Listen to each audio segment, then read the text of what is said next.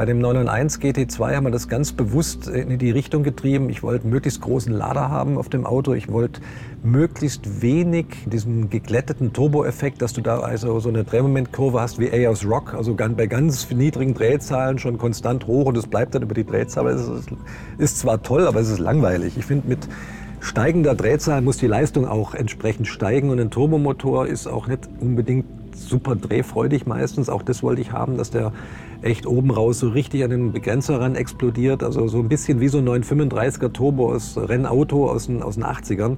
So wollte ich auch, dass er klingt. Also das ganze Team wollte da schon einen ganz gehörigen Abstand schaffen im Erleben gegenüber dem Turboaggregat aus dem 911 Turbo. In dem GT2 RS erwarte ich ein bisschen mehr. Da brauche ich ein anderes Vibe dahinter, da brauche ich ein bisschen mehr Leben, da brauche ich ein bisschen mehr Vibrationen, da brauche ich ein Zischen, da brauche ich, sag ich mal, Informationen über das, was am Wastegate läuft gerade. Und dieses Schnauben ist ja eigentlich was Tolles. Ja.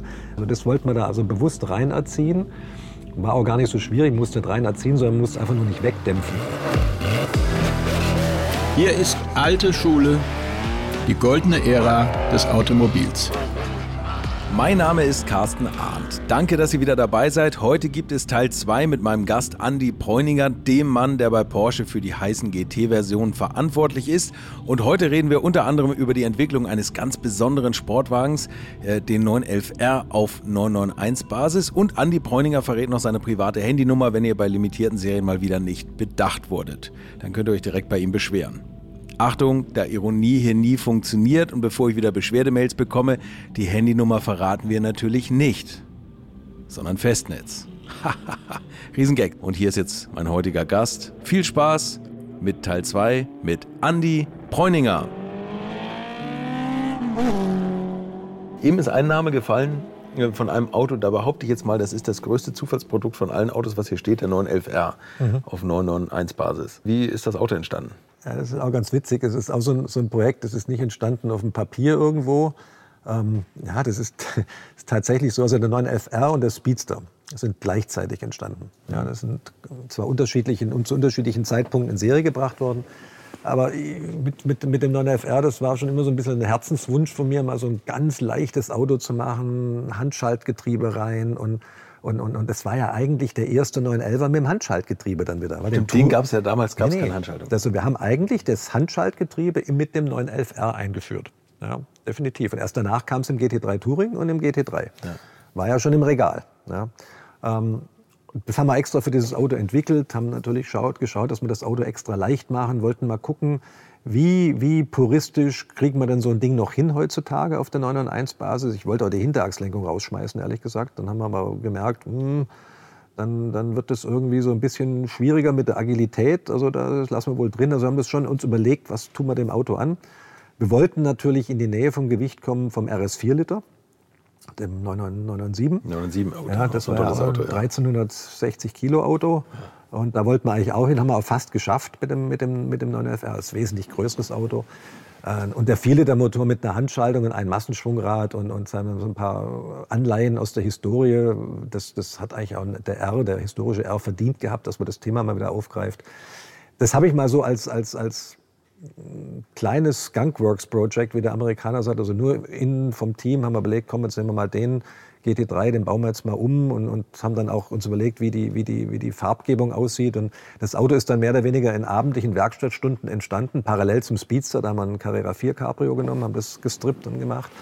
Und ähm, haben uns damit beschäftigt, jetzt ohne großartig da, da Werbung dafür zu machen. Und das äh, habe ich dann damals rumgezeigt, wo die beiden Produkte, und die sahen echt exakt so aus wie später, also auch der, der, der ähm, der, der 9FR, der war damals weiß und mit grünen Streifen. Ja, da hat das Studio geholfen. Also wir hatten so ein paar Vertraute und haben diese Autos mehr oder weniger so nebenher gebaut und haben das dann so ein bisschen Werbung dafür gemacht mit den fertigen Produkten, die auch gefahren sind. Das ist halt immer für viel mehr effektiv, wie jetzt irgendwie eine, einen Steckbrief an die Wand zu hängen und dann irgendwo eine Idee nur zu formulieren, was natürlich auch manchmal sein muss, aber Hardware überzeugt einfach, da bin ich oldschool. Und ähm, dann standen diese zwei Autos da. Ich habe dem August Achleiter das damals gezeigt, wo der noch äh, GA-Chef war, also Baureihenleiter 911. Der hat auch gesagt, boah, geil, super. Da war der aber kurz vorm Ruhestand schon. Oder hat es zumindest mal, war, war der in absehbarer Nähe. Das Produktprogramm konnte da nichts aufnehmen. Ich wollte, es sind EGT-Autos gewesen. Damals waren wir noch nicht in der Baureihe angeheftet, sondern noch voll im Motorsport. Und ähm, ja, und äh, hatten aber jetzt dann auf höherer Ebene jetzt nicht sofort da irgendwo Resonanz gefunden, die ich mir gewünscht hätte für das Auto. Und dann, aber äh, steht der Tropfen hüllt den Stein. Irgendwann war es dann halt doch soweit und dann haben wir den 911R gebracht und der Rest ist History. Also die Leute ja. sind da auf das Auto rein. Wir haben damals extra gesagt, ah komm, wir müssen ein paar mehr machen. Wir haben von GT3 RS 4 Liter. Aber dann machen wir halt mal 991 davon, das wird dann schon reichen. Ich habe mir damals schon gedacht, hm, hm, hm, eher nicht. Aber gut, es war nur so ein Bauchgefühl. Für, für, für Absatzzahlen ist der Vertrieb zuständig. Da habe ich jetzt kein Mandat, außer dass ich meine Meinung äußern kann. Ähm, es ist sehr gut angekommen, das Auto. Natürlich auch, weil es ein Handschaltgetriebe hatte und ähm, diesen Purismusgedanken so gut gespielt hat. Ja, und das äh, hat eigentlich auch, glaube ich, diese, habe vorher schon angesprochen, diese puristische Schiene für die GT-Autos aufgemacht, weil die war dann damit glaubhaft ja, als Vorhut. Okay. Und ähm, der Speedster ist parallel entstanden. Also quasi der Speedster ist eigentlich ein offener R, wenn du so willst. Ja, und den haben wir natürlich dann gleich erkannt, ja, den müssen wir jetzt auch noch irgendwann bringen. Ähm, wir brauchen natürlich, weil wir nur ein Produktionsband haben in Zuffenhausen, auch eine entsprechende, mal, ähm, einen entsprechenden Slot in dem, in dem Produktionszyklus und auch in dem Lebenszyklus vom 911, dass der da reinpasst, sinnvoll auch gebaut werden kann und auch, sage ich mal, nicht anderen Produkten im Weg steht, weil wir können nicht fünf Serienanläufe gleichzeitig machen. Wir wollen ja auch nicht drei Autos gleichzeitig vorstellen. Wir haben ja noch andere Produktereignisse, die wichtig sind.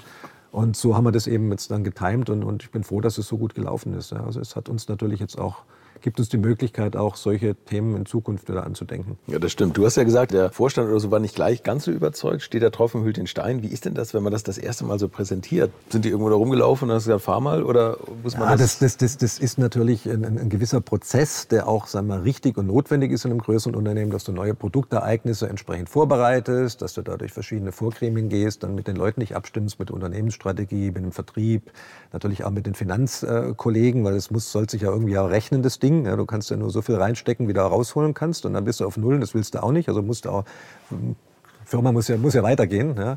Musst du ein bisschen Geld musst du schon verdienen auch damit. Und das sind alles so die vorbereitenden Tätigkeiten, die man da machen muss. Die habe ich jetzt natürlich mit dem R und dem Speedster völlig äh, ignoriert. Ja, und haben das Auto einfach gebaut ähm, um es zu zeigen und dann erst angefangen zu rechnen. Natürlich haben wir schon einen groben Business Case gehabt. Ja, man schon, also so ganz blauäugig ist man da ja auch nicht. Man weiß ja ungefähr, was das an Einmalaufwand bedeutet, so ein Auto an, an den Markt zu bringen und muss dann halt gewisse Stückzahlen zugrunde legen, dass es sich wieder reamortisiert, was man aber eigentlich im Projekt zusammen im Vertrieb tun sollte und nicht einfach aus dem Bauch raus. Also es sind schon alles auch Prozesse, die richtig sind, wie sie sind, mit mehr Augenprinzipien aus verschiedenen Ressorts. So läuft es normalerweise. Und ähm, in, in so einem Fall ist es natürlich so, dass bei einem 9FR äh, wurde der Vorstand natürlich auch ein bisschen überrumpelt. Ja, ich kann mich erinnern, das war damals noch so ein, wir hatten eigentlich gar nicht vor, das Auto zu zeigen. Und dann kommt dann ein Anruf vom, vom, vom Hartmut Christen, damals noch mein Chef, ja, ist gerade Vorstandssitzung, ähm, bring das Auto mal hoch. Ja, ist vielleicht gerade ein ganz guter Zeit. Und dann boah, da habe ich damals schon gedacht, uh, aber so point blank, ohne Vorbereitung, das kann ja nur schief gehen. Und das ist es auch. Ja. Unser damaliger Vertriebsvorstand, der Bernhard Meyer, super Typ, muss ich sagen. Der hat sich dann, der hat mittlerweile selber einen. Aber wir haben den halt einfach auch die ganzen Vorstand, Vorstand ein bisschen überfordert. Ja, hier das, das Auto. Und es ist auch, glaube ich, damals nicht so, war, war irgendwie der falsche Zeitpunkt. Und dann, hat man gesagt, ja, das können wir dem Kunden so nicht erklären, das Auto verstehen wir jetzt noch nicht, müsst uns, noch mal, müsst, müsst uns mal abholen, was das, was das für ein Produkt, was das Produkt bewirken soll draußen. Ähm, ja, so war das dann. Wie, wie Aber wir haben dann nochmal abgeholt und haben es dann doch gemacht. Ja, also wie ist das, wenn man vor dem Vorstand präsentiert und man schaut in leere R, Gesichter? Das muss ja der Albtraum sein. Ich habe damals den R nicht präsentieren dürfen. Das, also, war, also okay. das sage ich jetzt nicht arrogant, das Nein. war der Fehler, aber das hätte vielleicht geholfen. Ja. Ähm, das wurde dann irgendwo neben dran gestellt und irgendjemand hat da was dazu gesagt und das war einfach, es ging einem in die Hose. Ja. ja und und äh, da kannst du aber keinen Vorwurf machen, das war einfach schlecht vorbereitet. Ja, also das ähm, war nicht der richtige Zeitpunkt, aber hey, ja, so kann es passieren. Also ich kann mich erinnern, beim 996 RS war es ja ähnlich. Das war ja ganz früher, 2004 habe ich ja diesen RS-Gedanken, habe ja erzählt, Bild überm, überm, äh, überm Bett, wollte unbedingt so ein Auto wieder machen. Wir haben damals eine Homologations- Basis gebraucht für ein schärfer gemachtes RS-Rennfahrzeug. Damals hießen beim 906 die RSRs noch RS. Bis ich dann den RS gebraucht habe, habe gesagt, der müsste jetzt RSR heißen, ja, weil sonst verwechselt man. Den habe ich eigentlich auch aufgebaut, damals mit ein paar Kollegen, auch mit dem Kuss mal zusammen, habe den, hab den dann relativ point blank dem, dem, dem, dem, äh, dem Wiedeking und dem damaligen Vorstand gezeigt, an einem ganz verregneten Studiotag. Da waren wir auf dem Studiohof, es hat geregnet, es war eine Plane bei dem Auto, war pitchnass und Ich war damals echt noch ein junger Mann und habe echt Schiss gehabt. Oh fuck, wenn ich jetzt da irgendwo keine riskiere. Der Wiedeking war ja auch jemand, der hat gerne mal, hat schon, hat schon gerne mal auf den Tisch gehauen. Ja. Also da war da waren ein bisschen andere Zeiten wie heute. Da hast du schon so ein bisschen Nervosität in dir gespürt und hab das Auto damals gezeigt und er lief dann da drum rum mit seinem komplett nassen Trenchcoat. Das Auto rum und das angeguckt. Eigentlich war schlechte Stimmung, irgendwie war was anderes nicht gut gelaufen. Ich stand dann da im Regen wie so ein Hund. Hab den aber präsentiert ganz gut. Ja, und dann kommt er auf mich zu und sagt, sieht gut aus, kannst du machen, Junge. Ja, also wirst schon wissen, du und deine Verrückten da, was ihr da, was, was, was, was ihr da auf den Markt bringen wollt. Aber, aber muss ein bisschen Geld verdienen, gell? Ja. Dann sage ich, alles klar, Chef, machen wir. Und dann kam da immer auf mich zu, dann irgendwie, irgendwie gesagt, hey, ohne Junge, wie läuft's und so. Der war so, Wiedeking kann man viel erzählen, aber ich, ich, ich habe halt und in der Zeit, sagen wir mal, viel gelernt und, und, und wie das Unternehmen damals getickt hat, das habe ich halt schon immer noch ein bisschen in mir. Ähm, ähm, ja, und so kam das dann relativ dann schnell dann auch zu einem positiven Ende. Da ging mal sowas gut, dass man mhm. gesagt hat, ja, macht's, ist okay. Ist natürlich auch damals eine andere, eine andere Größenordnung gewesen, das Unternehmen, da so 200 so RSle zu bauen. Ne? Das waren ja wenig. Was ich aber damals schon gesagt zum Vertrieb, was, ihr wollt 195 Autos von denen nur verkaufen können? Hm, bin ich mal gespannt. Ja, bei 700 gingen uns die Werkzeuge kaputt, weil wir konnten nicht mehr bauen. Oh, okay. Ja. Also okay. da mussten wir das Unternehmen und auch die Märkte erstmal gewöhnen, dass so ein Auto einen Markt hat. So ein, so ein, so ein, so ein Hardcore-Auto, sage ich mal. Und äh, das ist natürlich auch ein Prozess, den ein großes Unternehmen erstmal verstehen muss und mhm. sich daran gewöhnen muss. Mittlerweile sind wir da etabliert. Aber war jetzt schon nicht ganz einfach, ja, immer. Und, äh, beim R ging es ein bisschen schief, beim Speedster ging es dafür umso leichter. ja, ja, gut, das also, war der gleiche Gedanke. War, aber kein Vorwurf, an, also es war auch von uns blöd eingefädelt. Ja, also war einfach falsches Timing. Nee, aber ich finde das so interessant, weil eigentlich hätte ich gedacht, dass bei dem R schon so eine Phase war, wo Bereitschaft dafür besteht, solche Autos zu bauen und auf die Straße zu bringen. Und auch, wie gesagt, nach dem Echo der, der nicht mehr vorhandenen Handschaltung mhm. hätte ich mhm. gedacht, okay, geil, endlich kommt ja, sowas. Das dachte ich auch. Ja. manchmal, manchmal wundert ja, nee, und man muss ja auch klar sagen, in, in, dem R ist ja auch, wir sind ein kommerziell denkendes Unternehmen, ist ja auch, sagen wir, glaube legitim. In dem R steckt natürlich auch eine gewisse sagen wir, Absicht, auch ein Getriebe neu zu entwickeln, über ein Fahrzeugprojekt zu amortisieren und es dann im Regal liegen zu haben für den GT3, den ich ja dringend wusste, oh, der 91.2 braucht unbedingt ein Handschaltgetriebe. Wir haben so auf den Kopf gekriegt, dass wir jetzt kein Handschaltgetriebe mehr anbieten. Das heißt, wir brauchen wieder eins. Und wenn ich das jetzt also im Rahmen eines Facelift GT3s hätte entwickeln müssen, wäre das wahrscheinlich finanziell gar nicht möglich gewesen, weil es kostet Schweinegeld ja, auf Deutsch. Aber über ein gesamtes Fahrzeugprojekt kann ich das besser refinanzieren. Ja, aber ich meine, ich finde das interessant, dass du sagst, du hast für den ein Getriebe entwickeln lassen. Da wusstest ja, du noch nicht, dass das kommt. Das kannst du so ein Budget freigeben. Und sagen, jetzt machen wir ein Handschaltgetriebe. Weil das, weil das ist ja das eigentlich halt, Ja, da haben wir natürlich auch Freunde, da musst, musst du Freunde haben, auch in, der, in der, auch in der Industrie, dass da, da der Lieferant sagt, ja komm, da können wir ein Prototypgetriebe machen. Das ist dann so furchtbar teuer auch nicht, also dass man das nicht mit, deinem, mit, seinem, wir mal, mit seinem Budget irgendwo abdecken kann. Also das sind jetzt keine Milliarden, um Gottes Willen, auch keine Millionen. Das ist ja erstmal ein One-Off ja, und das kriegst du immer, kriegst du immer geregelt. Also das ist jetzt nicht so, dass, man, dass ich um jede, um, um jede 2000 Euro in den Vorstand muss. Also das ist nicht so. Da hast du natürlich schon deine äh, deine Töpfe, wo du auch sowas äh, mal bedienen kannst damit. Und es ist auch wirklich jetzt einmal, wenn es mit viel Wohlwollen aus dem gesamten Umfeld äh, auch mitgezogen wird, also auch von den Lieferanten in dem, in dem Sinne, ist es jetzt kein Betrug an der Firma, weil es kostet nicht viel. Okay. Weil es ja nur ein One-Off ist. mit, der, mit, der, Hoffnung auf mehr. Ähm, 900, was ist das? 991, also 991 Autos sind davon gebaut worden. Mhm. Ist der GT3 als Touring, das Touring-Paket, da, da gab es ja einen kleinen Aufschrei unter denen, die äh, mhm. von den 991 einen bekommen haben und gesagt, ja, jetzt haben sie die, die limitierte Stückzahl ausverkauft, irgendwie, mhm. jetzt müssen sie es irgendwie nachbauen. War das so oder, oder war das Touring-Paket schon überhaupt geplant? Nicht. Also wie gesagt, äh, durch die Getriebeentwicklung hat man eh schon vor, dass man sowas vielleicht nochmal, also mal diese puristische Linie im GT3 äh, doch ähm, auch nochmal andenken wollte, bzw. an den Markt bringen. Da war für mich aber wichtig, da muss dann auch, wenn ich Purismus lebe, auch ein Handschaltgetriebe rein. Mhm.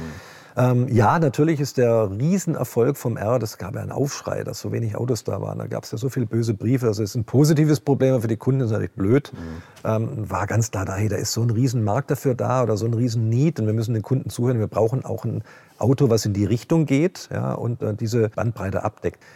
Man darf nicht den Fehler machen. Das machen auch viele. Ja, der Touring ist das gleiche wie ein R oder hat er bloß, bloß kleine Kotflügel aus Carbon? Nee, nee. Also die Autos fahren sich schon sehr unterschiedlich. Also der, der R ist schon leichter, der ist schon noch mal mehr auf Agilität abgestimmt, der hat eine ganz andere Aura vom Sound innen.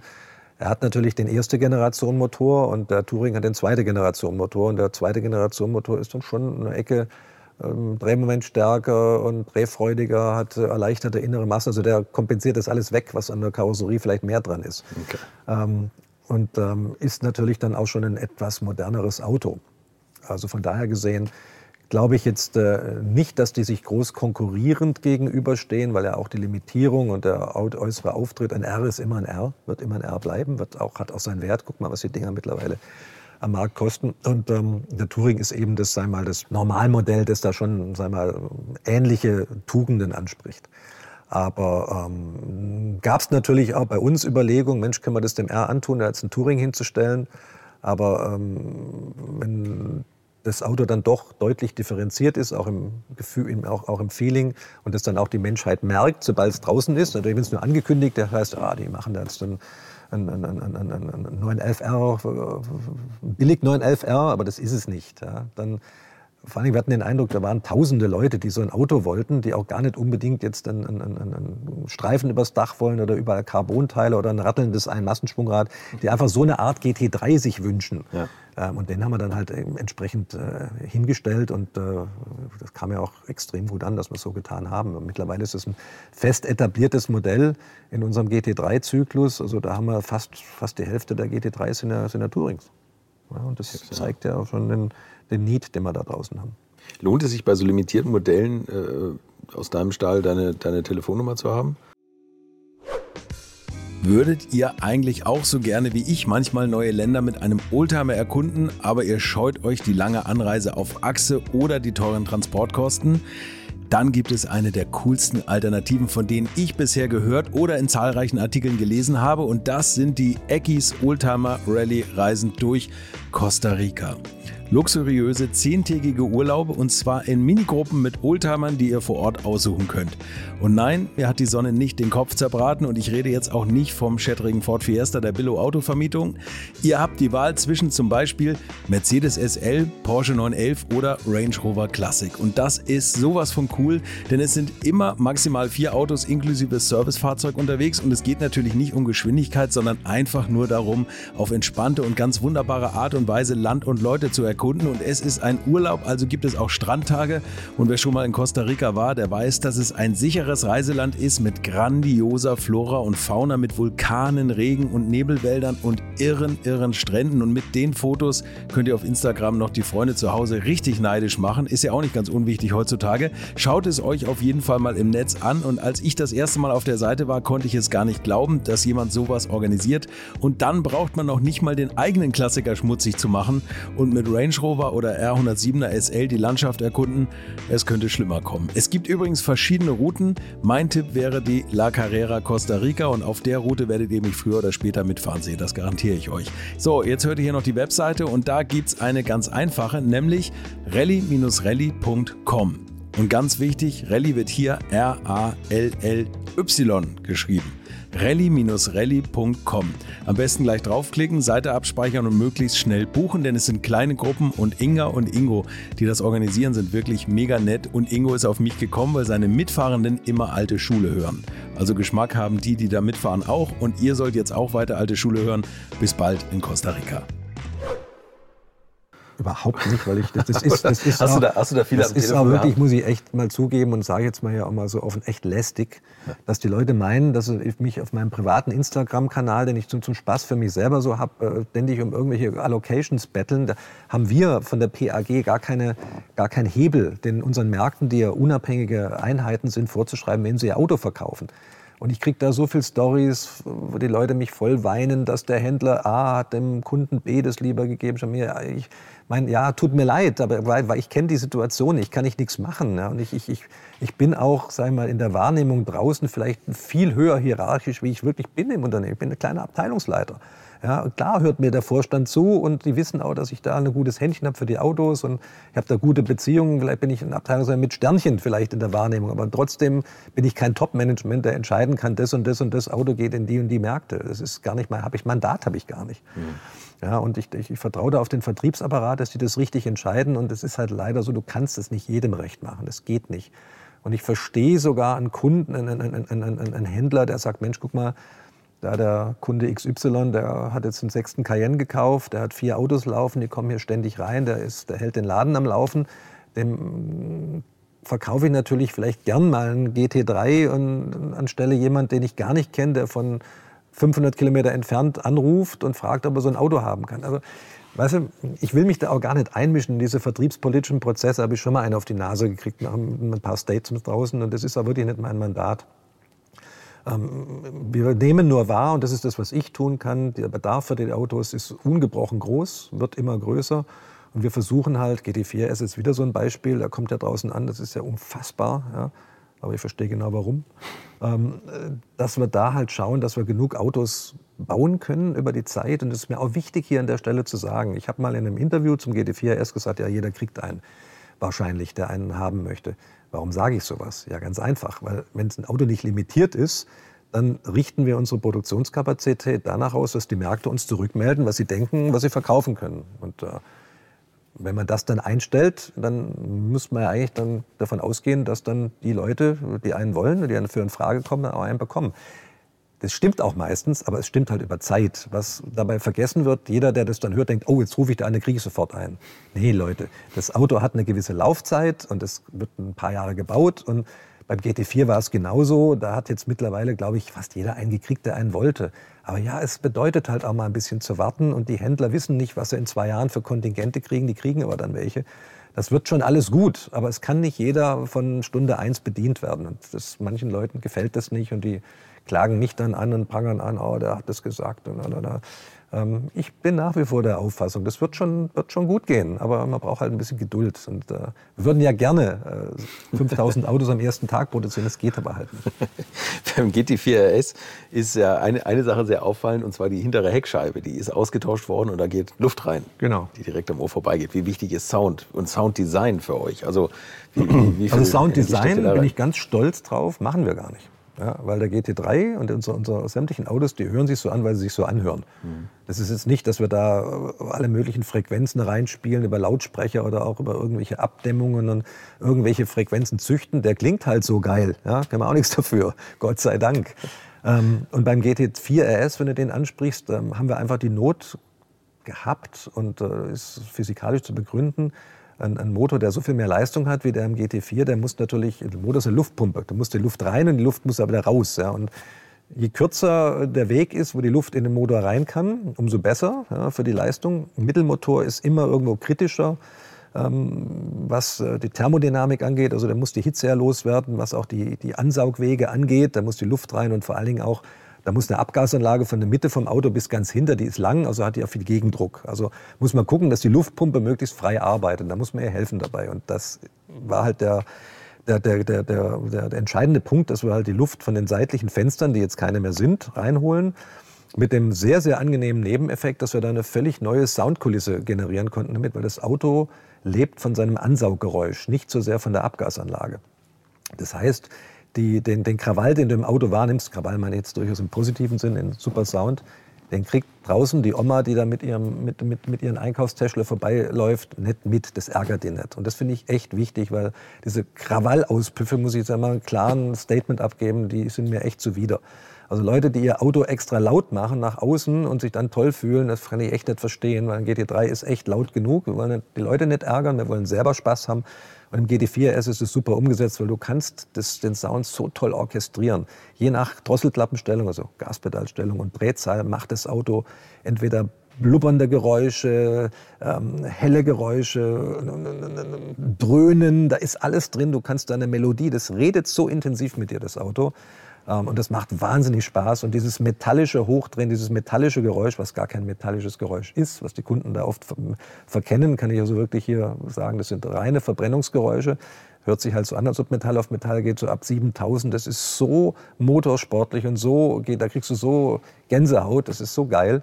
Ähm, aber das hörst du eigentlich nur innen. Und das, das reicht auch, weil der Auspuff-Sound, der ist, sagen wir mal, auch sonor und schön und, und und, und, und klangfarbig, aber er ist jetzt nicht störend für die Außenwelt. Und das finde ich ist key für die Zukunft, Wir wollen doch keine Leute ärgern mit den lauten Autos. Und wenn ich so sehe im Instagram, boah, ich habe jetzt wieder den Auspuff drauf von dem Tuner und dem Tuner, guckst du unter das Auto, sind ein paar Rohre dran geschweißt, ja super. Das können wir als OEM nicht machen, wollen wir auch nicht. Ja. Laut machen geht leicht, aber was die meisten Leute vergessen, das Auto hat weniger Leistung danach. Ja, das hat vielleicht drei PS mehr Spitzenleistung, aber in dem ganzen Drehzahlband drunter hat es weniger. Also wenn du die Graphen dann anguckst, weil ich kaufen so Abgasanlagen auch und stellen die mal auf den Dyno. Macht ihr das, ja? Ja klar, interessiert okay. mich doch. Also es ist ganz selten was dabei, was sich irgendwie aus leistungstechnischer Sicht lohnen würde. Also natürlich kann das ein, ein, ein, je nachdem, wenn du selber einen, einen, einen, einen Leistungsprüfstand hast, da kannst du alles einstellen, was da rauskommt, vorher, nachher. Ich will jetzt nichts unterstellen, aber ich sage einfach nur ganz klar, eine Auspufflage bringt keine Leistung, Punkt. Ist so. Es wird halt lauter und dadurch meinst du bist schneller. Du, wir müssen mal ein bisschen über, über Testfahrten reden. Also wenn du jetzt so ein Ding wirklich auf die Straße bringst, ich meine, das ist ja alles immer schön in der Theorie und dann überlegt man sich das äh, und irgendwann wird das Auto zusammengebaut und dann fahrt ihr los. Da bist du immer in Weißach auf der Teststrecke oder, oder wie viel Prozent deiner Arbeit ist, ist Fahren mit solchen Autos? Das ist witzig, wie banal man sich das von außen vorstellt. da baut man ein Auto, dann fährt man irgendwann. Das war jetzt banal gesagt, aber... Klar, wir, fahren, wir fangen natürlich an mit, mit, mit sogenannten... Ähm, ja, Prototypen oder, oder, oder, oder Baustufenautos, wie wir es nennen, die entstehen dann meistens aus dem, aus dem Serienderivat. Also jetzt man GT3 als Beispiel nehmen, ein Carrera, ein umgebauter. Und da kriegt dann jede Fakultät, also jeder Fachbereich, sagen wir die Motorleute, die bauen dann in erster Linie mal den Antriebsstrang rein, den sie bewerten müssen oder den sie applizieren müssen die sind ja gar nicht mal so unbedingt darauf angewiesen, dass da auch ein Fahrwerk drin ist, was dem späteren Stand entspricht oder die Aero. Und umgekehrt ist es bei der Karosserie beim Fahrwerk auch. Ja, die fahren dann teilweise mit Carrera-Motoren, aber halt noch mit schon mit dem neuen Fahrwerk. Und dann irgendwann wird das zusammengefahren und dann gibt es dann die ersten Autos, die auch in Zuffenhausen am Band gebaut werden. Meistens, ähm, die, die dann sag mal, alle äh, sag mal, Änderungen schon nach und nach dann im, im Auto haben, sodass das Auto als Gesamtes erstmal bewertbar wird. Und dann ist natürlich wichtig, dass sämtliche Systeme sauber aufeinander abgestimmt werden, weil dann bringt der größte Motor nichts, wenn das Fahrwerk da nicht mit, an, mit Hand in Hand geht und irgendwie zusammenpasst. Und die Regelsysteme müssen mit dem Motor können und den Momenten, Schnittstellen, Getriebe und so weiter und auch gleichzeitig mit der, mit der Hardware vom Fahrwerk, Reifen und so weiter. Aerodynamik kommt da mit rein. Und das wird dann so übers Gesamtfahrzeug zusammengefahren. Gesamtfahrzeug ist es bei uns eigentlich die, die Integralfunktion oder die integrierende Funktion, die jetzt Motor, Getriebe, Karosserie, Fahrwerk irgendwo bündelt ja, und quasi dieses Gesamtkonstrukt, das zielgruppenkonform, also so wie es der GT-Kunde will, sich anfühlen muss und auch so performen muss. Der Zeitpunkt, wo ich mich dann das erste Mal ins Auto setze, weil ich habe so eine, weißt du, die, die, die, die schwarzen verklebten ähm, Prototypfahrzeugen verschiedener Fakultäten, die, die sind einfach irgendwo nicht bewertbar ja, mhm. als Gesamt. Wenn ich mich da reinsetze, dann kriege ich nur einen Schreikrampf. Aber da, da lässt man die erstmal machen. Die sollen ihre, sollen auf ihre Sachen auf so einen Stand bringen, dass man es dann langsam als gesamtes Konstrukt mal verstehen kann und bewerten kann. Und das passiert eigentlich über das Gesamtfahrzeug. Dann sei mal schon eher so in der zweiten Projekthälfte, bis du mal so weit bist, bis die richtigen Teile da sind, äh, bis dann die, die Prüfstandsdauerläufe auch so weit hinter sich, äh, positiv hinter sich gebracht worden sind, dass das Auto eine Straßenfreigabe kriegt, dass du wirklich dich traust, damit auf die Straße zu gehen. Dann setzt man sich schon rein und dann fährt man eigentlich einiges damit auf der öffentlichen Straße eigentlich mehr wie auf der Rennstrecke. Also in meinem Fall. Ich versuche natürlich schon, dass ich mit den, mit den Fahrwerkern ab und zu mal auf eine Erprobung vorbeischaue und mich auch mal reinsetze und das auch hochdynamisch mal ausprobiere. Aber es ist eher in der zweiten Projekthälfte, wenn ich schon wirklich auch mit eingreifen kann und sage, hey komm, das und das muss sich ein bisschen anders anfühlen, könnte dann nicht die Lenkung noch ein bisschen um die Mittellage, die ist mir da zu spitz oder zu stumpf. Also, dass man wirklich konkret über einzelne Dinge reden kann, die man aber auch nur dann bewerten kann, wenn der Rest einigermaßen schon in Shape ist. Mhm. Ja, sonst entwickelst du dann in eine falsche Richtung. Mhm.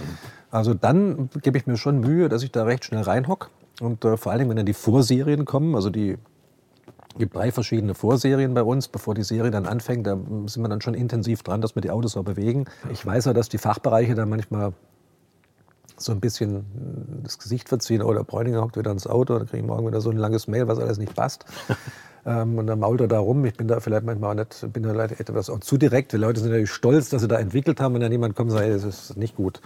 Das geht natürlich nicht. Das ist natürlich blöd. Ja, es ist eine, ist eine, ist eine Kultur, da wird dann auch mal diskutiert ja, und, und ähm, wird auch viel gelobt, wenn es dann entsprechend äh, angebracht ist. Und so entsteht dann halt die Produktsubstanz, dass man gemeinsam mit den Fachbereichen und den Gesamtfahrzeugleuten, wo ich mich selber dazu sehe, weil ich das Gesamtkonstrukt bewerten möchte, wie es der Kunde erlebt. Also ich habe die Kundenbrille da sehr stark auf. Ich habe ja vorher schon gesagt, traue mir zu, mir und den engen Leuten um mich herum, dass wir das richtig entscheiden für den Kunden, weil wir wissen, was der will. Und so bewerten wir es natürlich auch in die Richtung, probieren wir es zu trimmen. Weil meistens gefällt es uns dann auch am besten. Und da entstehen natürlich einige Aufgaben noch, die man dann miteinander bearbeiten muss und die dann in den späten Vorserien dann, wenn auch die, zum Beispiel die Presseautos gebaut werden, muss das Ding schon fertig sein und sich genauso anfühlen, wie es soll. Dieser Prozess. Und dabei fahre ich natürlich schon viel mit den Autos auch, ganz klar. Ähm, es ist teilweise natürlich ein bisschen kompliziert, weil wenn die Autos noch im Tarnzustand sind, also vor der offiziellen Vorstellung bei irgendeiner Messe, sind die noch getarnt und dann darfst du sie nirgends rumstehen lassen. Du kannst also im, du kannst nur fahren um des Fahrens willen. Du kannst nur wirklich im Auto reinsitzen, fahren und wieder in die Garage und zu. Also das ist schon irgendwie schwieriger, als wenn das Auto dann schon sagen wir, so präsentiert werden kann in der Öffentlichkeit, wie es schon in der, in der, in der, in der Weltpremiere dargestellt worden ist. Dann kannst du es auch mehr bewegen, kannst es auch mal stehen lassen an der Tankstelle geschwind oder mal, mal geschwind, äh, sag mal, musst du mehr so aufpassen. Mhm. Ja. Aber der, die, die, die Entwicklungsarbeit findet natürlich mit den getarnten Autos statt und die ist auch viel auf der Rennstrecke. Da sind wir auf dem Nürburgring, da sind wir äh, mal, auf vielen anderen Strecken natürlich auch je nachdem, was für eine Jahreszeit da ist. In Nardo natürlich auch viel. Zeigen das Auto natürlich auch in den verschiedenen ähm, Stadien unseren, unseren Vorständen und setzen die mal rein und, und gewinnen die da fürs Projekt und holen die ab. Macht auch Spaß, ist auch gut. Immer eine tolle, tolle Veranstaltung eigentlich auch. Und ähm, so nehme ich da schon aktiv auch am, hinterm Steuerplatz, na klar, logisch. Wie ist das, wenn man mit dem Vorstand, da sitzt du wahrscheinlich auf dem Beifahrersitz und dann fahren die. Wie ist da der Puls? Ach, ich meine, der Puls, ich meine, ja, bei mir null, ist das eher Freude, also nicht Puls null, aber die, die Vorstände bei uns, da muss ich auch mal eine Lanze für die brechen, sind alles echt super Leute. Ja. Die haben Benzin im Blut, die haben irrwitzig viel zu tun. Ja. Also wer, was, was die an Informationen verarbeiten müssen, an Entscheidungen fällen, quer über das gesamte Unternehmen. Also ich könnte mit, ich würde mir das nicht zutrauen. Das ist Wahnsinn. Ja. Deswegen fällt es immer so leicht zu sagen, ah ja, der hat es nicht verstanden. Nee, man muss es halt richtig erklären. Ja, man muss da entsprechend sich die Zeit nehmen und er nimmt sich der Vorstand auch bei solchen Vorstandsfahrten, sich das erklären zu lassen, das Produkt und wie es funktioniert, will es natürlich auch erfahren und erfühlen. Das halte ich auch für super wichtig. Mhm.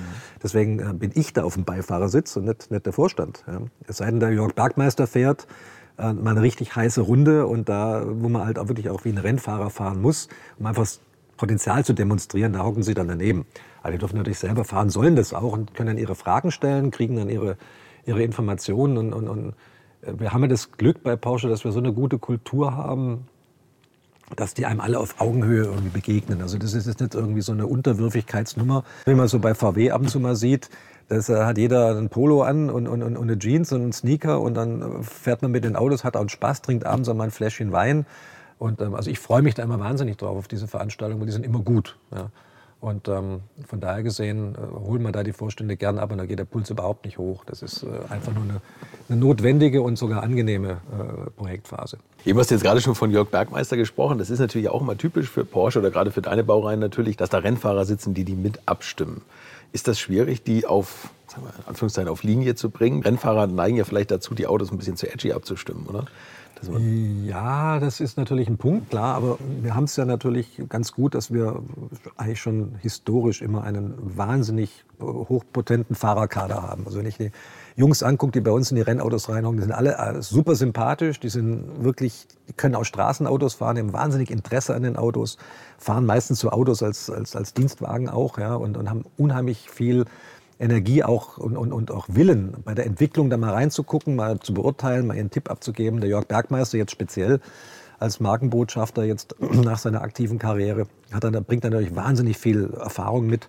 Ähm, ist natürlich ein Rennfahrer, der das Auto auf der Rennstrecke natürlich entsprechend abstimmt. Der, der will das schon, dass es dann optimal mal, schnell auf der Rennstrecke ist. Das ist ja auch richtig und gut die Balance muss halt stimmen, dass es auf der Straße einem nicht die Plomben rausschüttelt. Ja.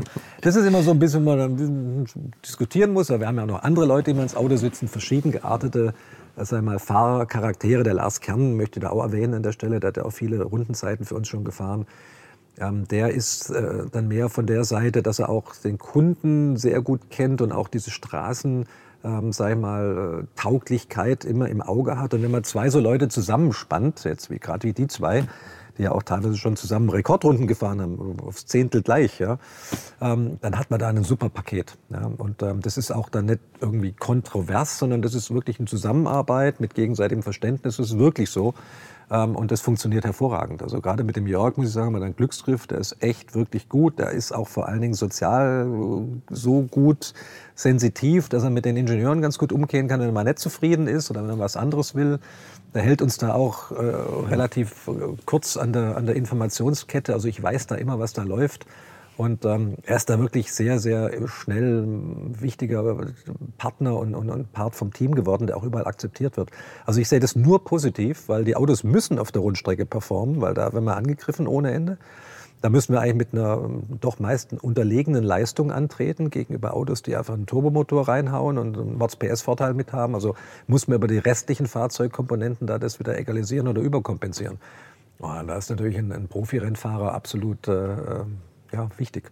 Also das, das ist eine, eine, super Ergänzung, die haben wir aber auch in der Vergangenheit immer schon so gelebt. Ähm, äh, jedes Mal, wenn irgendein Rennfahrer Zeit hat in Weissach, klopft er bei mir an, Richie Leeds kommt vorbei, hey, hast du was und so, lass mal probieren oder an Timo Bernhard. Also die, die sind alle begeistert und die fahren alle und ich bin da immer extrem interessiert an deren Meinung, ja, weil du brauchst einfach dieses, dieses Feedback von Leuten, die richtig Auto fahren können. Wenn du in so ein GT-Auto in der Abstimmungsphase jemand reinsetzt, der, sei jetzt einfach mal ohne Namen zu nennen, ich meine jetzt keine Rennfahrer, es können auch einfach Mitarbeiter sein, Kollegen, keine Ahnung hat, wie man ein Auto richtig bewegt, aber der Meinung ist, er kann es. Ja, und dann kommt da Feedback, das Auto untersteuert da. Und ich denke, oh Gott, nee. Ja, also wenn du sowas in eine Bewertung einfließen lässt, du brauchst die richtigen Leute, weil diese Autos richtig zu lesen und richtig sag mal, auch im Limit bewegen zu können, das kann nicht jeder. Und da solltest du schon die Leute haben, die, die, die das, denen du da absolut vertrauen kannst. Und die haben wir Gott sei Dank bei Porsche zuhauf. Und das äh, merkt man den Autos so an, weil die haben da dann schon, nehmen da schon Einfluss drauf. Kommt Roland Kuss mal noch manchmal vorbei und fährt? Der kommt manchmal Phase? noch vorbei, selbstverständlich, aber er fährt jetzt mehr oder weniger. Also er war jetzt beim GT3 Touring, bei der Pressevorstellung sogar mit dem Walter Röhrl zusammen, dicke Buddies, die zwei. Ähm, eigentlich so waren, waren also die VIP-Guests und der ist dann 992 rumgefahren und auch und kriege natürlich auch ein Feedback von dem. Aber es ist jetzt nicht so, dass ich den jetzt noch in die laufende Entwicklung mit, mit, mit integriere, ja, weil das ist klar, ja auch gar ja. nicht legitim, weil der ist jetzt Rentner. Ja, ja aber manchmal ist er, ist man stolz. Aber natürlich, also zeigen tun wir ihm die Autos natürlich schon und er kommt da manchmal vorbei und man trinkt ein Käffchen zusammen und redet ein bisschen Unsinn. Macht ja auch Spaß und ähm, bin ja dankbar drüber. Wird eigentlich viel Schrott produziert oder so, wenn, wenn ihr so auf Rennstrecken fahrt? Also gibt's da Ganz wenig, du, ganz wenig. Also es ist wirklich so, dass eigentlich während der Entwicklung selten mal ein Auto kaputt geht, also im Sinne von unforced error, sagt man so im Tennis, ähm, dass jemand sich da irgendwie übernimmt damit. Also es ist echt, also es kommt vor, ja, weil gehobelt wird, fallen Späne. Aber es ist, es ist sehr selten. Es ist sehr selten. Wir haben ab und zu so Dinge, also, weiß noch, 997 GT2, das war grauenvoll, also ein RS. Wir hatten ständig Wildschäden. Das Auto, wir haben es zwar The Beast genannt, vielleicht war das der Fehler, uns sind Rehe reingelaufen, uns sind wirklich Hühner äh, oder irgendwelche Wildhühner durch die Scheibe vorne rein und hinten wieder raus bei 320 am Fahrer vorbei. Ja. Also in Nardo oder irgendwie ein Viech da auf der Straße, äh, brutal. Also bei Hochgeschwindigkeitstests. Also wir hatten extrem viel Wildschäden bei dem Auto. Und da sind natürlich auch längere Reparaturen notwendig. Manchmal, das glaubt man gar nicht. Wenn da ein Fuchs reinläuft bei 200, also auf abgesperrten Strecken natürlich, ähm, es gibt so Phasen, wo man denkt, was ist denn da los? Das war so ein 97 GT2 zum Beispiel. Aber ich meine jetzt beim 991 oder beim 992 GT3 in der Entwicklung, ich meine, da haben wir nicht ein einziges Auto verloren. Okay, ja, das ist schon mal, ja, schon mal gut. Sind ja, da laufen ja im, im, im, in der Testflotte sind ja 50, 60 Autos. Ja? Also das ist also die, die reine Wahrscheinlichkeit, dass sowas passiert. Wir haben ja auch Lieferanten, Autos bei Lieferanten draußen, die uns da unterstützen, Bosch zum Beispiel, um nur einen zu nennen. Äh, da fahren die Autos ja auch, wir fahren ja Millionen von Kilometern. Das heißt so, dass wir mit drei Autos ein bisschen durch die Gegend fahren. Also die, die, die, die Testkilometer, die wir runterreißen, das sind schon, das ist schon viel.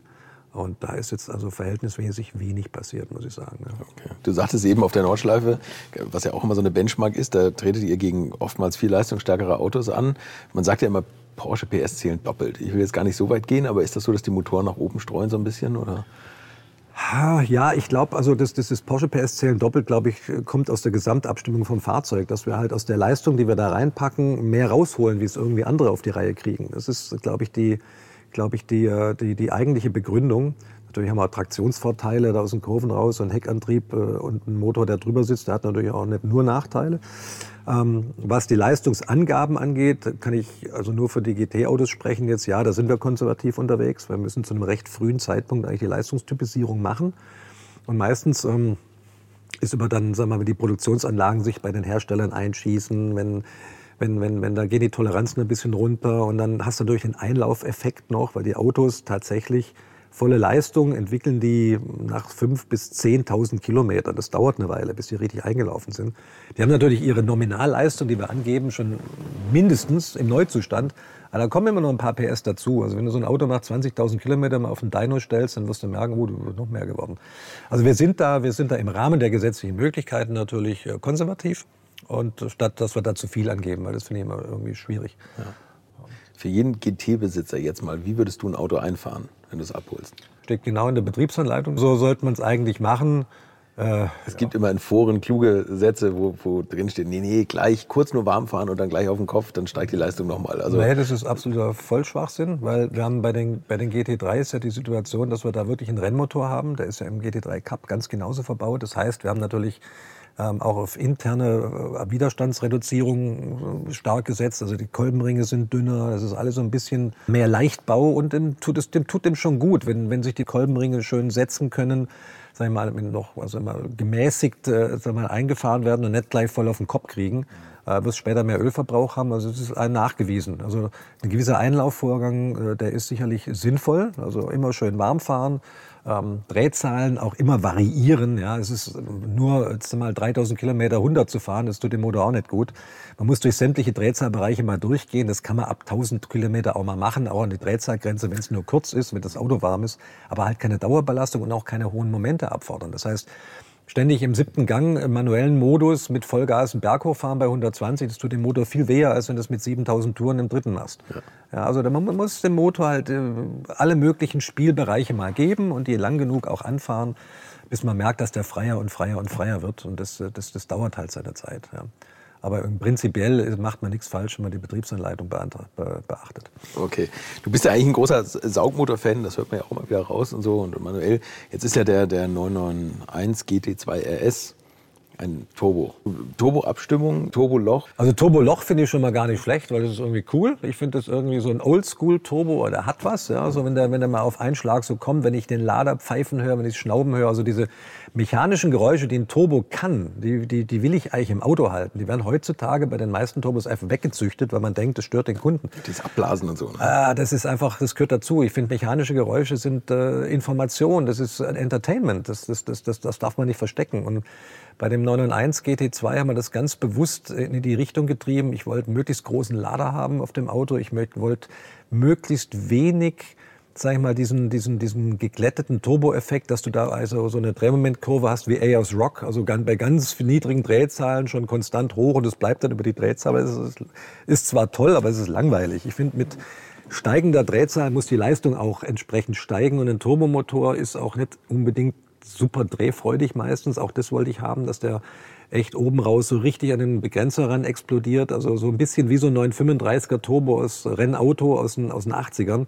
So wollte ich auch, dass er klingt. Also ich wollte mit dem, ich, das ganze Team wollte da schon einen ganz gehörigen Abstand schaffen im Erleben gegenüber dem Turbo-Aggregat aus dem 911 Turbo. Ein tolles Auto, bester Allrounder, den es gibt, aber in einem GT2 RS erwarte ich ein bisschen mehr. Da brauche ich ein anderes Vibe dahinter, da brauche ich ein bisschen mehr Leben, da brauche ich ein bisschen mehr Vibrationen, da brauche ich ein Zischen, da brauche ich, sag ich mal, Informationen über das, was am Wastegate läuft gerade. Und dieses Schnauben ist ja eigentlich was Tolles, ja, wenn ich off-throttle gehe und so weiter. Also das wollte man da also bewusst rein erziehen. War auch gar nicht so schwierig, musste nicht rein erziehen, sondern musste einfach nur nicht wegdämpfen, es ist ja da. ja.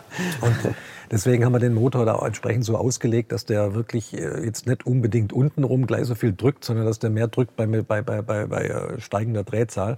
Und das macht diesen explosiven Charakter aus. Und dieses Auto, muss ich echt sagen, es gibt kein souveräneres Auto auf der Welt wie ein GT2 RS, weil das ist einfach von der gesamten Leistungsentfaltung sowas von befriedigend. Also du meinst, wenn du mit dem GT2 RS eine Weile fährst, so muss ein Auto fahren. Und wenn du wieder in irgendein anderes Auto steigst, selbst in den GT3, denkst du, sag mal, ja, ist was kaputt. Das fährt ja nicht. Ja? Also es ist schon ein unglaubliches Tier und, und es ist trotzdem total alltagstauglich. Es hat uns keiner geglaubt, dass wir 700 PS auf die Hinterachse loslassen können. Es geht wunderbar. Ja, auch da haben wir intensivste Diskussionen geführt, ob da ein Allrad rein muss. Ich habe mit Händen und Füßen dagegen gewehrt und Gott sei Dank konnte ich mich da durchsetzen damit. Äh, das Auto ist, ist, ist, ist was ganz was Besonderes und es wird es auch immer bleiben, weil ich glaube, dass die gesetzliche Situation, die auf uns zukommt in den nächsten Jahren, so ein Auto gar nicht mehr ermöglicht, dass man das so auf die Straße bringt legal. Ja, auch was den Klang angeht. Also das, das ist schon ein, ein, ein, ein absolutes, meine, eines meiner persönlichen Super-Highlights aus meiner gesamten sag mal, GT-Ära ist der GT2 RS, weil er halt trotz Turbo so emotional ist, so viel Spaß zu fahren macht, so befriedigt beim Fahren, also so stark mit dir verwächst und dann noch sowas von idiotisch, also im positiven Sinne schnell ist, dass du einfach, einfach auf der Autobahn nie runterschalten musst eigentlich, wenn du nicht willst gerade. Also es ist Geil, schon ja. mit einer Geräuschkulisse noch in einer Präzision von einem GT-Auto also eine, eine, Wahnsinnskiste, muss ich echt sagen. Ganz verliebt immer noch. Ja, das, es klingt gleich durch, ehrlich ja, gesagt. Ja. Wie ist denn das Thema Aero eigentlich? Also vergleichen wir mal. Ich meine, ihr habt ja immer das Problem, dass ihr durch den Heckmotor nicht so einen Diffusor hinten anstellen könnt, ab der Wagenmitte. Was ja zum Beispiel Ferrari macht, die können ja viel weniger Spoiler oben beim GT4 ja auch. Und ihr macht beim GT4, ja, ganz genau. Da, da habt ihr ein Mittelmotorauto. Äh, gefällt dir das besser, so ein Mittelmotorauto abzustimmen, aerodynamisch, als eine Elva? Was heißt besser? Du musst jedes Auto abstimmen. Ich meine, klar, ein Mittelmotorauto hat da einen anderen Sweet Spot wie jetzt, wie jetzt ein, Heckmotorauto. Also die die, die aerodynamische Balance zwischen Vorder- und Hinterachse, das, was du optimalerweise tun solltest bei einem Mittelmotorauto, also ich rede zum Cayman, ist anders wie beim, von der Verteilung wie beim, GT, wie beim GT3 als halt Heckmotorauto. Wir haben mittlerweile ja auch schon ganz gut rausgefunden, wie man trotzdem Heckmotor mit entsprechender Gestaltung von der Abgasanlage auch da einen sehr, sehr gut wirksamen Diffusor hinkriegt. Natürlich nicht so, als wenn man jetzt nochmal einen halben Meter höher ziehen könnte, die Luft, aber er wirkt schon also ganz gut. Ein GT3 würde sich heute anders fahren ohne Diffusor. Der hilft definitiv. Ja, und die Abstimmung vom Auto, also um einfach mal Zahlen zu nennen, ein GT3 braucht immer so zwei Drittel vom Abtrieb hinten und ein Drittel vorne. Wobei das Abtrieb hinten zu schaffen durch einen Flügel meistens relativ einfach ist im Vergleich zu die Balance zu schaffen vorne. Deswegen entlüften wir beim RS die Rathäuser, um alles zu tun, um das Luftpolster unterm Auto wegzukriegen, ja, zu entlüften, zu ventilieren dass wir auch vorne so viel Abtrieb machen können, dass wir hinten so viel Abtrieb fahren können, dass das Auto wieder in Balance ist. Okay. wenn du vorne limitiert bist, kannst du hinten den Spoiler anstellen, wie du willst. Dann wird das Auto nur auf der Vorderachse leicht und nicht mehr gut fahrbar. Also du musst beim, beim auch beim GT4 eigentlich ist es immer schwieriger vorne. Und dann musst du natürlich noch die generelle Balance angucken, beziehungsweise die Effizienz, weil Abtrieb machen kann ja jeder. Ja? Aber wenn dann dein, dein CW-Wert in den Himmel abfliegt, ja, dann ist das Auto einfach nicht mehr sportschnell auf über 200. Ja? Dann bremst sich zu arg aus. Also du, musst, du musst deinen Abtrieb möglichst umsonst kriegen. Ja, das, oder mit wenigst möglichen Einbußen an Luftwiderstand. Und das ist dieses, dieses, dieses Hin- und Herspielen, was man da im Windkanal macht, wo man immer neue Ideen bringt, vom, vom Unterboden bis über Rathausentlüftung, bis über Air Curtains an, vor den Vorderachsen. Das geht in die Felgen, das geht sogar in die Felgen, ähm, in, die, in die Felgenoptik rein. Das sind die Sideblades hinten an den Flügeln, die ja, wirklich auch aerodynamisch was machen. Dann musst du aber gleichzeitig noch die Luft in den Motor reinkriegen. Also Aerodynamik ist, ist wirklich eine interessante Geschichte. Also da muss man schon, äh, und da haben wir natürlich mit den Motorsportleuten die, die, die Besten an der Hand, die wir uns wünschen können weil die wissen, wie es beim Rennauto funktioniert und die sind da immer natürlich super eager, noch mehr Aero zu holen. Ich musste immer abbremsen und sagen, hey, das machen wir jetzt nicht, weil es sieht echt scheiße aus. Entschuldigung. So ein Sideplate mache ich nicht an das Auto. Das, die Leute machen es weg, weil es ist nicht schön. Also muss man immer wieder ein bisschen die Ästhetik im Kopf haben. Das ist dann immer so ein bisschen diese, diese Antipode zwischen Studioleuten, also unseren Designern und den Aerodynamikern. Also wenn ein Aerodynamiker ein Auto machen lässt, dann kommt ein, dann kommt ein McLaren Senna raus. Ja? ja, ja. Und, und den ging, der, der, fährt, der mag zwar gut fahren, aber schön ist das ja nett. Ja? Also, und, und, und ich finde, bei einem GT-Auto ist mir echt wichtig, egal was es für eins ist, ich muss, wenn ich ausgestiegen bin und von dem Auto weglaufe, eigentlich mich nochmal umdrehen, weil ich es nochmal angucken will. Es mhm. muss schön sein, es muss ein schönes Rad haben, es muss einen schönen Pitch haben, dass es vorne ein Stück tiefer ist wie hinten. Das darf auf keinen Fall zu hoch sein oder ein Rad darf nicht zu tief im Rathaus sein. Ja. Es muss äh, auch von der Spoiler, vom Sideblade, es muss eine gewisse Neigung nach vorne haben. Ich bin da ganz picky bei sowas. Ja. Also ich weiß, die Studioleute, die in so einem Designprozess, die, die hassen mich wahrscheinlich, weil ich ständig nicht zufrieden bin und da noch was sage und hier noch was sage. Aber meistens habe ich halt, nee, ich habe ich hab immer recht, sage ich jetzt. und, und, und, und, und, das ist halt der, der, große Challenge, dass du halt das Auto aerodynamisch gut hinkriegst. Ja, und die sind alle super Kisten gewesen für ihre Zeit, werden auch immer besser. Und trotzdem ästhetisch einfach ein wunderschönes Auto hast. Und das ist ganz arg wichtig, weil wer braucht denn einen GT3? Kein Mensch. Aber jeder will einen haben. Und das, das, da wird das Auge halt auch belohnt. Wenn ich da in die Garage gehe und das Ding steht da und denkst, boah, ist der schön. Ja, und der muss funktional sein, aber es darf nicht nur formvolles Function sein, sondern wir müssen einfach dafür kämpfen, dass wir das, was funktional ist, auch so darstellen und designen, dass es, dass es schön aussieht. Und da haben wir natürlich auch bei Porsche ein super Design-Team, muss ich sagen. Absolut. Also ich arbeite in dieser Projektphase wahnsinnig gern am Auto Äh, wenn du dann so siehst, wie dann die, die Optik entsteht und, und die Leute auch echt begeistert sind und die hören uns dann auch zu. Also da, da haben wir echt eine, eine, eine super Kollaboration mit, mit, den, mit den Designern. Das macht richtig Bock. Und die sind ja alle, selber alle gaskrank. Das ist das Schöne. Wo du sagst, man muss sich nach so einem Auto immer noch mal umdrehen. Da gibt es ein Auto, wo es mir immer so geht, ist der Carrera GT. Ja. Der vereint ja, finde ich, auch alle Tugenden, die wir jetzt hier eigentlich seit anderthalb Stunden predigen. Ja. Also Handschaltung und alles fantastisch. Wie gern würdest du noch mal irgendwie sowas entwickeln? Also Zehnzylinder oder also wirklich was so ganz outstanding? Ja, also zunächst muss ich sagen, ja, Carrera GT ist auch eins meiner absoluten Favorites, immer noch. Ja, auch was das sagen wir, Gefühl im Auto angeht, das Geräusch, das Package, wie ich drin sitze, wo, wo der Schalthebel ist und wie das ganze Ding aussieht, wie es sich anfühlt, ist einfach super geil, immer noch schon eine Weile alt jetzt, aber ähm, hat überhaupt nichts an Aktualität verloren, sieht auch nicht alt aus, fühlt sich nicht alt an. Saugmotor 5, 7 Liter, also ich, ich liebe dieses Auto. Also ich kann mich noch erinnern, vor einigen Jahren waren die mal echt günstig. Da saß ich mal beim Freund in Miami, da war dann haben wir irgendwie so das Internet gestöbert, da war ein, ein, ein indisch-roter Carrera GT für 250.000 Dollar. Da haben wir gesagt, Mensch, hey, wenn man das Geld jetzt hätte. Das ist ja so ein geiles Auto. Jetzt heute gehen die für anderthalb Millionen weg, die Dinger. Wahnsinn. Ja, nee, würde ich sowas gern machen, selbstverständlich, klar. Ich, ich muss zugeben, ich jetzt, äh, bin jetzt echt happy, dass wir für das, was jetzt in den nächsten drei, vier Jahren von uns kommen wird, äh, echt die Auftragsbücher so voll haben und auch echt riesen Bock haben da drauf, weil das sind super Dinger. Allesamt. Ähm, die werden die Volksgeschichte sicherlich weiter so fortschreiben, äh, auch mit, dem, mit, der, mit der Steigerung, die wir gerade jetzt eigentlich von Jahr zu Jahr sehen. Also das, äh, wir sind damit sehr gut beschäftigt. Ein Carrera GT nochmal zu machen, wäre natürlich ein Traum, absolut. Ähm, ich bin mir bloß bewusst, dass unter den Rahmenbedingungen, die wir gesetzlicher Natur gerade haben, sowas wahrscheinlich auch gar nicht mehr ging. Mhm. Also in dieser, pure, in, in dieser puren Form wäre eine sehr, sehr große Herausforderung. Würde mir aber Spaß machen, ja, aber mich fragen da so viele Leute auch in Podcasts und auf der Straße. Das Gerücht geht rum, es gibt einen neuen Carrera GT. Also ich wüsste nicht wo. Es Bei ist, Gordon ist, Murray. Ist, ist Mind Games. Ja, schönes Auto, toll. Ja, aber das ist natürlich auch ein Auto, was jetzt einmal nicht unter den äh, Regularien eines OEMs entwickelt worden ist. Ja, mit einer super ultra Kleinserie, da kannst du sowas machen. Aber ähm, so Autos werden immer Platz haben. Unser Firmengründer hat nicht umsonst gesagt, das letzte Auto, was gebaut wird, wird ein Sportwagen sein, sehe ich auch so. Ich glaube, dieses individuelle Thema Sportwagen, das wird immer, immer aktuell bleiben. Die müssen immer schnell sein, müssen immer, immer emotional sein. Das ist einfach des Menschen, ich sage jetzt nicht des Mannes, äh, Spielzeug, weil man viele Mädels, die solche Autos gerne fahren und äh, steigernde Zahl in, in der Kundschaft ausmachen. Also das macht immer Sinn, sage ich mal, wenn man es sich leisten kann als Unternehmen, rein von einem Business Case her und natürlich auch von der Workforce, die es machen muss. Aber um dich klar zu, klar zu beantworten, klar würde ich das gern machen. Aber ich mache es gerade nicht. Okay. Gehst du noch manchmal durchs Museum und holst dir so Inspiration und sagst, Mensch, das haben die damals. Oder entdeckst noch Sachen an alten Rennwagen oder, oder Autos von euch, wo du sagst, das müssten wir jetzt auch noch mal wieder aufgreifen?